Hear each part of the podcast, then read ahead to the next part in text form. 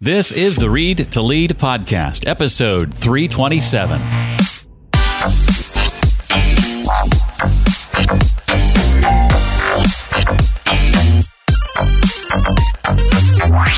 Able to trust yourself so thoroughly that you can follow your own path and, and accept what's true for you and what makes you happy. But understand also that we as human beings, maybe as all living things, are connected in this great soup. And that when you finally trust yourself enough, you not only follow your own path, but you have empathy for everyone else who is hopefully doing the same thing. Hi, and welcome to the Read to Lead podcast. It's the podcast dedicated to your personal and professional growth. Hi, I'm Jeff Brown. I believe that if you want to achieve true success in your business and in your life, then intentional and consistent reading is a must. You cannot avoid this.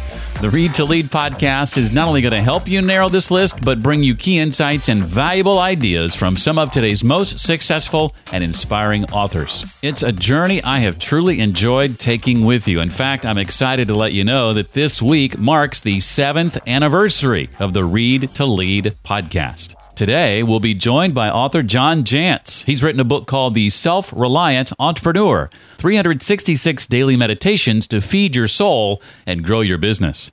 I'll be asking John to expound on how we often tend to misconstrue what it really means to be self reliant, some of the reasons he chose to feature the writers he did in this book, how his book can help you if you suffer from, say, self doubt, imposter syndrome, and the like, and lots, lots more. Well, in the coming weeks, I have the distinct privilege of speaking at events as close as Nashville, where I currently live, and as far away as Australia, all without leaving the microphone I'm sitting behind right now. Yeah, it's a bit of a different world we live in today, and a lot of events, in person events, have gone virtual. If I can help you with your virtual or eventual in person event, I'd love to hear from you. I've spent the last seven or so months working on a signature talk designed to help event attendees realize their biggest dreams and highest priorities. And a lot of what I present in that talk is a culmination of the 327 interviews I've conducted over the last seven years. What are some of the things that all of these successful people have in common?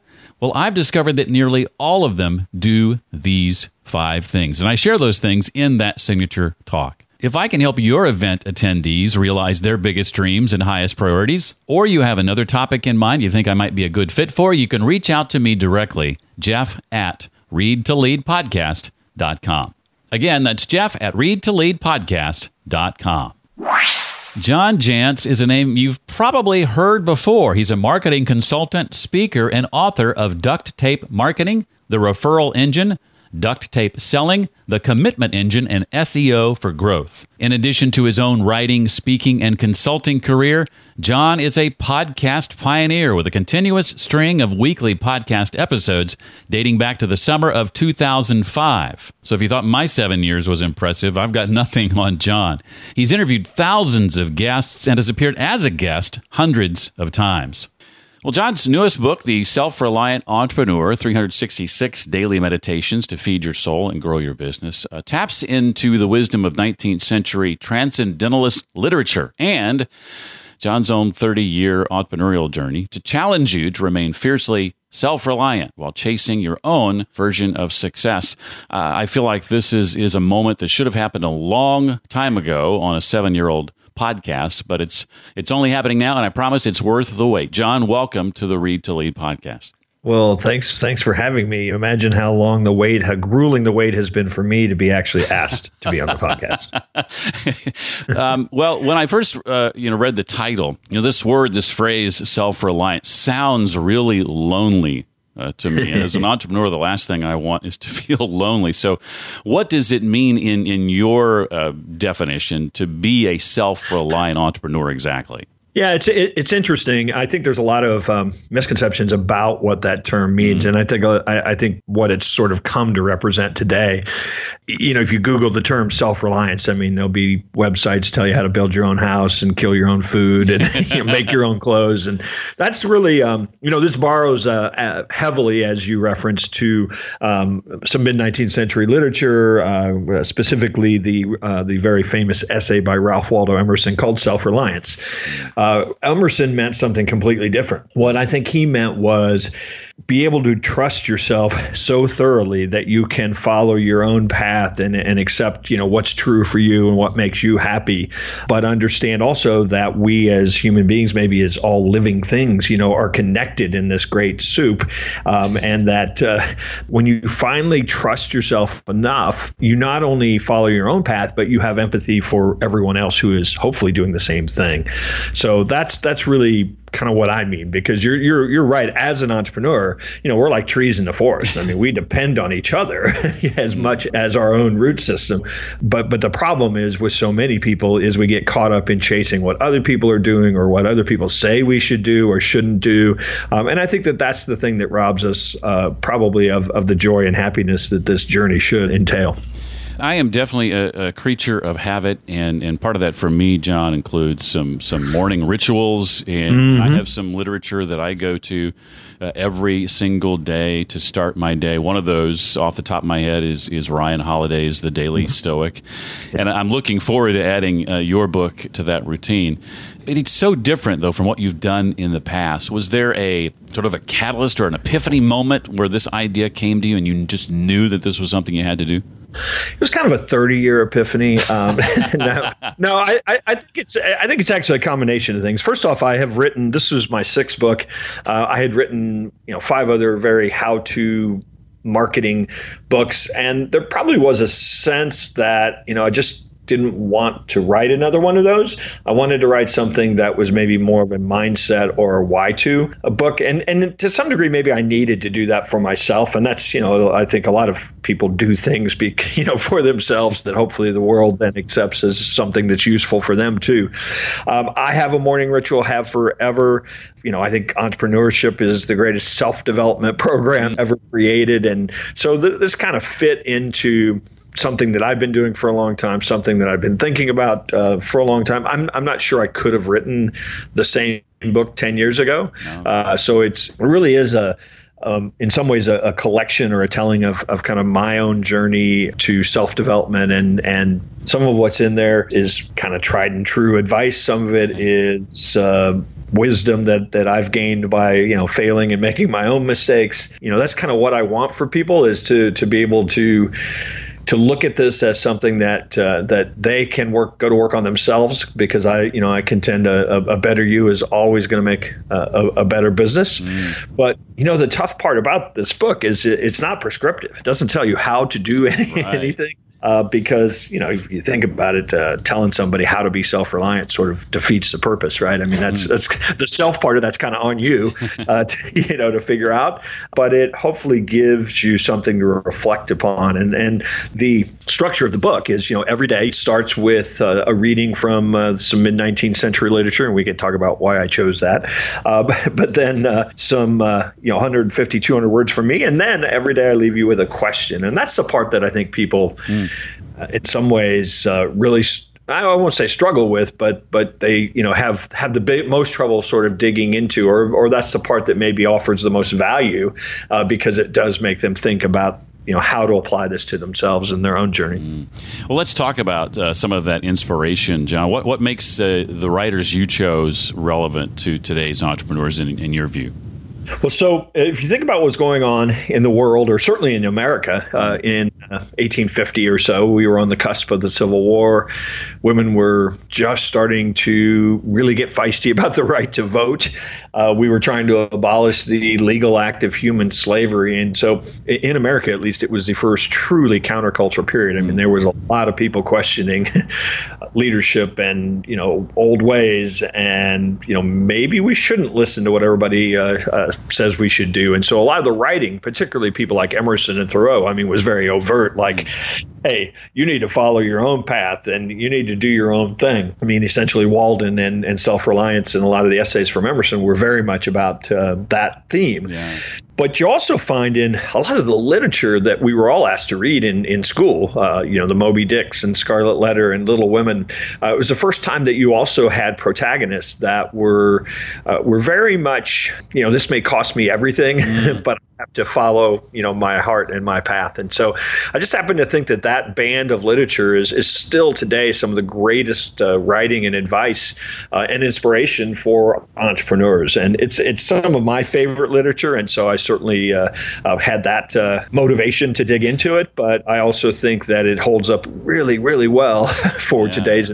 Uh, do you have a, a, favorite among the writers that you studied? Does does one stand out more than the others? Yes. So there are 366 entries, and there were probably I, I keep telling myself I need to count them, but but uh, there are probably. Uh, 80 individuals are represented in those 166. Emerson shows Emerson and Thoreau uh, probably show up more than uh, than anyone. But I also, what was kind of fun for me is even though you know those are names that people recognize, uh, but I, you know I wanted to dig deep into this uh, this era. Uh, it was very important for me to to unearth as many women as I could because, of course, women authors were a rare thing in mm. that uh, in that era, uh, and so I you know for me I discovered a lot of authors uh, um, as well. The you know Margaret Fullers of the world that you know anybody who studied you know feminist writing in college you know probably hmm. knows who Fuller is, but certainly a whole lot of uh, women entrepreneurs, uh, entrepreneurs in general, don't. So that was kind of fun. But to, to really answer your question, probably in some ways my favorite, partially because it was uh, um, sort of a surprise to me, was uh, a woman named Willa Cather. Now, some people are familiar with her because some of her books have been turned into movies, like Oh Pioneers is one. But uh, I had really not studied her writing and, and kind of the, the depth of uh, the beauty of her writing. Um, uh, uh, one of the themes that comes through this book a lot because it was in a lot of this literature was our connection to nature as as being a you know a really valuable lesson in grace and and uh, you know kind of how to live. And uh, Cather's work is all about the pioneers, you know, in the prairie of in mm. her case it was Nebraska, I think for the most part. but the, the, the way that she makes land actually a character mm. in the book is is pretty fascinating. Well, when I think of uh, entrepreneurs, I, I, think of uh, more than anybody else. I think of a person who struggles with things, John, like fear and, and, second guessing their decisions and who am I to do this, you know, imposter syndrome and that sort of thing. You said the book's not necessarily prescriptive, but what would someone struggling with some of those things be likely to find that might help with some of those issues? Yeah. Well, uh, there, there, there certainly is a part of you know you got this, you know, in in this book. I think the thing that happens that causes a great deal of that is our lack of of self reflection, mm. and and when people spend time you know working on themselves. And they spend time studying as you talked about you know certain literature and journaling and meditating and you know doing a lot of the things that people do in their morning rituals. Mm. what what happens i believe is that they are not only more prepared to go meet each new kind of grueling day in some ways i think you put yourself in a um, in a mindset where you are witnessing what goes on. You're paying more attention to how you respond. You're paying attention to you know being more mindful in in every moment. And and that's where i think the real growth is. And that's where we stop sort of second guessing ourselves or you know trying to trying to accomplish what other people accomplish. Um, you know one of the things that i uh, a lot of people have told me that have been you know practicing this book and i use that term intentionally because it's you know it's not a book you take on vacation and read. It's more like a practice that you work into your morning routine like you mentioned ryan's uh, uh, book. I think a lot of people do that as well. Fortunately for ryan a whole lot more people than do that with my book, but you know we'll get there, there eventually. But uh, you know that I think is probably the thing that you know over time, spending time working on yourself daily, sort of chipping away, is kind of how you. I think in some ways realize that this whole journey is more about happiness than it is about you know getting to some destination. Mm, yeah, mindfulness and meditation certainly a part of it, but they're tools in a in a larger toolbox, right? Yeah, no, no, no question. But but I do think that I do think lack of mindfulness which is really easy to do. I mean, uh, uh, you know, you you you get emails, the phone starts ringing, people need stuff. you have the, you have that client that that you're worried about, you know, what what why they want to talk to you next week, you know, and and you know, the all of those things kind of add up to uh, to basically get us to focus on the things that we have no control over. Mm-hmm. Um, and I and I think that that's probably mindfulness and uh, you know self reliance is really I think about understanding that you know the only two things we control are you know, how we show up and how we respond, right. and if we can get a handle on both of those things, I kind of believe everything will work itself out. You mentioned discovering some new writers. I think you mentioned Willa Cather earlier. Was there anything that surprised you while writing the book? Uh, did you learn anything new, let's say, uh, during the yeah. process?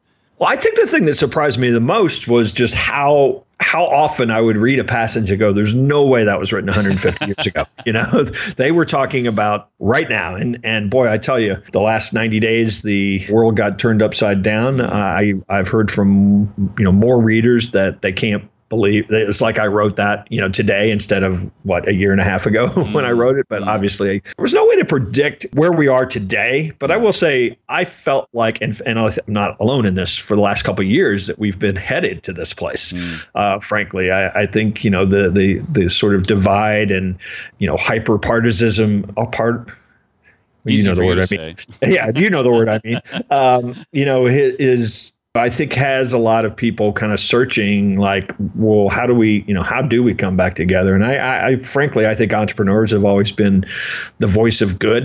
you know, mm-hmm. a lot of people start businesses because they're trying to right some wrong or you know solve some some problem. And uh, um, so I, you know, I I think in a lot of ways, I'm, I'm hopeful, at least in a lot of ways, that that sometimes you got to hit bottom to come back to uh, people going, wow, this, you know, this isn't the way the world's supposed to work. The people. Uh, uh, who are a part of that word you were trying to say earlier, um, oftentimes are, are divided by you know, season in life, by generation. What are your thoughts as to, to how this approach to entrepreneurship that you're prescribing might be received differently depending on your, your season of life? Yeah, I've heard from a lot of people. I mean, uh, the 55, 60 year old that's been doing this for a while, of which I'm in that category, mm. is quite often, at least this is what I hear from them, that they, they see this as a, they're reflecting on what's this all meant you know, have I had impact? Is this, you know, the impact that I wanted to have? Whose life is better, you know, because I because I've done what I've done. And I think that's a really natural thing for a generational entrepreneur to to start having. I mean, I, you know, unfortunately, it's it's. I wish in my 30s I thought that.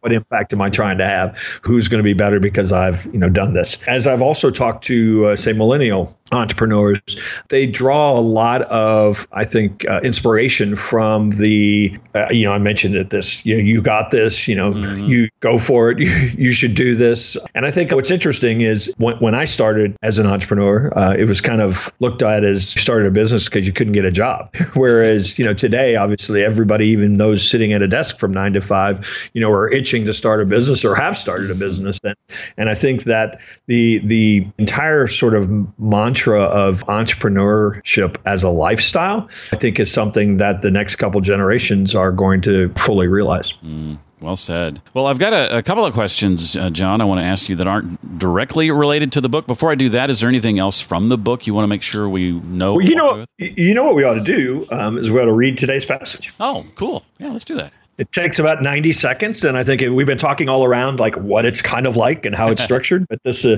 we'll give people a free sample. How's mm, that? I love it. All right, so I have to warn people that the reading today does include an Emily Dickinson poem, and you know that's some of the darker writing actually in it. But the message will come through. So every day starts with a title, then the reading that I chose, then my words, and then a question. Not a climb. Fame is a fickle food upon a shifting plate, whose table once a guest but not, the second time is set, whose crumbs the crows inspect and with ironic caw flap past it to the farmer's corn. Men eat of it and die.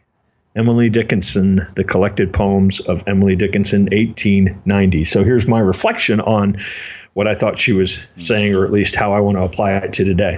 In the climb to achieve some level of entrepreneurial fame, it's easy to fall into the trap of equating success with monetary, material, or social follower achievements.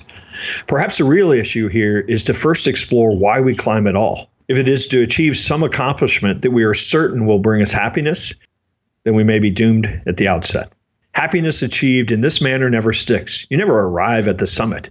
To stay with the climbing metaphor, you lurch on to one false peak after another, and along the way, and you probably saw this coming, you miss the dazzling display of columbine and fireweed, the ruffling of aspen leaves, and the young bull elk grazing in the meadow just off to your right. Plenty of people will try to tell you how to get to the top of the mountain and why you must. But what we could all use is some advice on how to come back down, hmm. how to be grateful for the amazing things we've already achieved and the amazing people who have helped us along the way and those we have yet to meet who will do the same. 32% of Mount Everest and K2, the second highest mountain after Everest, fatalities occur during the descent. Happiness is a choice, not a climb. So, your question today what have you already achieved that you are grateful for? I love that. Man, I love this, the perspective you walk away with, the, the enlightenment that, that, that I feel from having heard you read that is just tremendous. I appreciate that very much. Well, thank you. So you can get the audiobook too, and then you we read every, every one of them. No, actually, actually, I, I, I have it a, um, a, confession. I, you know, I have 366 entries in this book, and in in numerous interviews that I've done, people have said, "What's your favorite entry?" And I've really kind of balked at that because I don't know. You know, they they all mean something, you know, different. How do you pick one? But I, I do own a house in the mountains and spend a lot of time in the mountains, and so um, people will probably see some people who uh, read the book thoroughly will see a lot of references references to mountains and, and nature and wilderness. And I, I have told people that I think today's entry might be my favorite one. Oh, wow. Wow. That's cool. Let's talk about books and your reading habit specifically, uh, John. What's a what's a book or two over the course of your career you've encountered that's left a, an impression on you, a lasting impression? Maybe it's one you go back to, or several you go back to again and again. Well, so I would say from a business standpoint, the first book that that really kind of gave me some insight into what I was going to do uh, with duct tape marketing.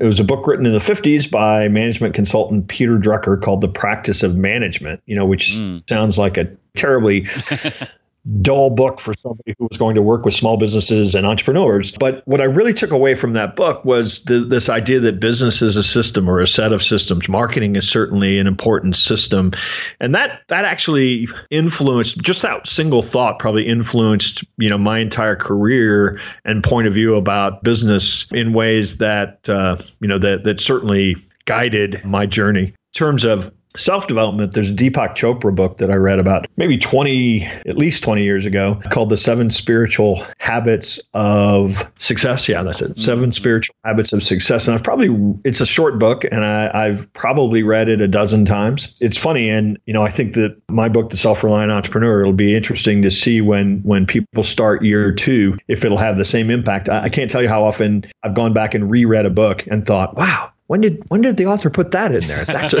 that's really that's really interesting thought, you know, because when we read a book the first time, and then if you go back and reread a book, you know, you're a different person in a year. You know, I, I really enjoy doing that. In fact, I think a lot of people ought to make that a habit. Is you know, pick half a dozen books and read them about ten times. Yeah, I think so much can be gained from doing that. I'm a big fan of that of that process as well, for the very reason you state, because you change, and as you change, things you've read a hundred times suddenly hit you in a whole new way that they wouldn't have the chance to do had you not reread them. Well, when it comes to to your personal reading, particularly reading to learn and develop, John, what would you say are some of the things you do to maybe help retain what you read or ensure that you're actually mm-hmm. going to implement what you what you've learned in the cases where you actually want to do that? I think probably to that, there, there, are two things I want to address to that question. That one of them actually answers the question, the other one has nothing to do with the uh, the question. No. One, one of the habits that I've done over the years is I really love to read books that people would think were odd. I mean, they're they're outside of my profession. Books on calculus and architecture and uh, physics and science and you know things that have nothing to do with marketing. But when I read them with a what ideas can I get for my business out of this book, or what ideas can I get for you know for marketing out of this book, it's amazing how things just they cross over from other industries and from other uh, topics that are just absolutely amazing and, and or at least evocative and, and ways for you to to maybe simplify what it is that you're doing by using some explanation in in you know in nature or something. Mm. So that's one of my favorite things to do. But in answering your question about retention, probably the thing that I've forced myself to do over the years, uh, partly because I thought it was the right thing to do, but also secondarily it helped me retain. And and, and everybody knows this. This is not going to be new. But uh, anytime I want to push myself and stretch myself, I find a way that I can uh, commit to teaching a subject. Mm. it's first off, it makes me dig in. I've I've done a number of courses for for LinkedIn, for example And, you know, once they get somebody that seems to work out and, you know, show up and be able to do video and, you know, all those kind of things, they're like, what else can you do for us? And I did a couple courses for them that, uh, quite frankly, I, I would certainly not be seen as an expert at the time on that, uh, mm-hmm. on that subject. But because I was going to have to teach it, I had to learn it. And uh, I, I, think that that, I think there's no greater way to learn something than to, uh, to commit to teaching it. Occasionally I read a book that as soon as I finish reading, I, I want to go and teach it to other people. I love reading a book and having sort of that feeling at the end of it. Oh, I, I want I want to share this with other people. I want I want I want other people to know this. Let me figure out a way to extrapolate this so I can do exactly that. I can teach it to other people. I love that process. Yeah, I, I advise entrepreneurs to do that no matter what it is. I mean, even if you're just teaching your team or your staff, uh, that that there's there's something about you know the storytelling and the communication that goes on. You know, when you commit to do that, that that I think helps crystallize your vision, helps you crystallize your communication. In some cases, it makes you a better communicator, which is something we all can do. Uh, so, you know that that that I think every entrepreneur, every leader, you know, should should make that uh, th- think of themselves as as a teacher, you know, more than a than a boss. Mm. Well, finally, as you look ahead to the rest of this, what started out to be a, a crazy year, uh, what's what's ahead for you and your team that you're excited about and, and able to to share? Well, a couple things. 20 years ago, when I walked into a small business and said, Hey, you know, here's what I'm going to do. Here's what you're going to do. Uh, here are the results we hope to get. Here's what it costs. You know, we're going to install a marketing system. I can modestly say that was a huge innovation mm. in how marketing was done for small business. And I think that that's, you know, if duct tape marketing has meant anything, it's, it's meant that innovation of marketing as a, as a system and strategy before tactics. Mm. Today, I am finding so many businesses that are struggling with marketing marketing because they're, they they look at it as a cost. They look at it as something that they can outsource, and I want them to own it. I think small business owners need, uh, you know, they they many times don't go out and hire a high level CMO type, you know, person because they don't know how to manage that person. They don't know what to tell them to do. And so 2020, 2021, uh, my big innovation to bring to the world is we, we are creating a certified marketing manager program. And a lot of what we're going to do is go out and teach and coach employees of small businesses how to actually own marketing as a service as opposed to just buy marketing uh, as a service. So that's that that I think is a is a giant gap that, that's out there. At least I've experienced, and uh, so we I want to you know in some small uh, measure meet that particular gap, and and of course I'm working on another book. of course. Well, the title of this book, the one we've uh, focused on today, again, is called The Self Reliant Entrepreneur 366 Daily Meditations to Feed Your Soul and Grow Your Business. Uh, his name is John Jantsch. John, thank you so much for accepting the invitation. I apologize it took me so long to get there, but uh, it was well worth the wait. Well, thanks so much. Let's let's do this again in in uh, another seven years. no, no, no, no, no. It's not wait that long. no, we probably we probably should because I'm you know I'm going to be on a river fly fishing you know full time in seven years. So you better get me before then. If you don't currently have a morning ritual, I suggest you implement one, and when you do Consider making reading an entry each day from John's book a part of that ritual. For more on John and his book and the links and resources to the items we talked about, you can visit the show notes page I've created for this episode. That's at readtoleadpodcast.com slash 327 for episode 327.